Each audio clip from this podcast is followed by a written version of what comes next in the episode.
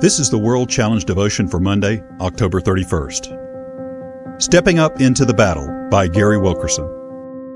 There's a gap in our understanding of one of the Bible's most important passages to believers. God promises, even overpromises, abundant life far above and beyond what we can even imagine. The problem is we're down here saying to ourselves, Oh, I'm not experiencing that. We keep going to church and hearing their encouragement. This is the year of overcoming, or this is the year of prospering. We start out thinking, okay, God, maybe this year is the one where I'll see your promise of abundance. By the end of the year, though, it hasn't been a year of breakthrough or flourishing. Maybe it's been harder than the year before. We're left confused, discouraged, or even angry.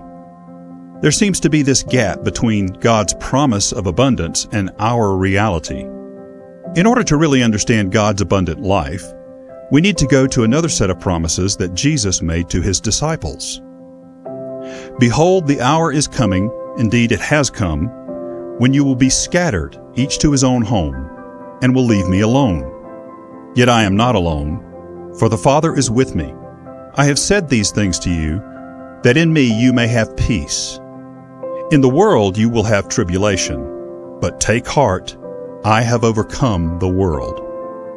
John chapter 16, verses 32 through 33. The Son of God promises you that you will have tribulations in this world. If you think that abundant life means a trouble free, pain free life, you're setting yourself up for disappointment. Israel's promise of abundant life from God was, I'm leaving five enemy nations in your land to test you. See Judges chapter 3 verses 1 through 6. The word test here means something closer to a contest, like a boxing match.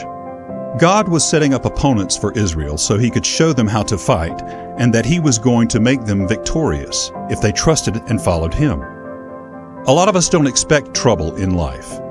When it comes, we get discouraged and withdraw. We think abundant life means no need to fight. Abundant life actually means getting into the arena. It means getting scarred up in the fight because we know that Christ won the war.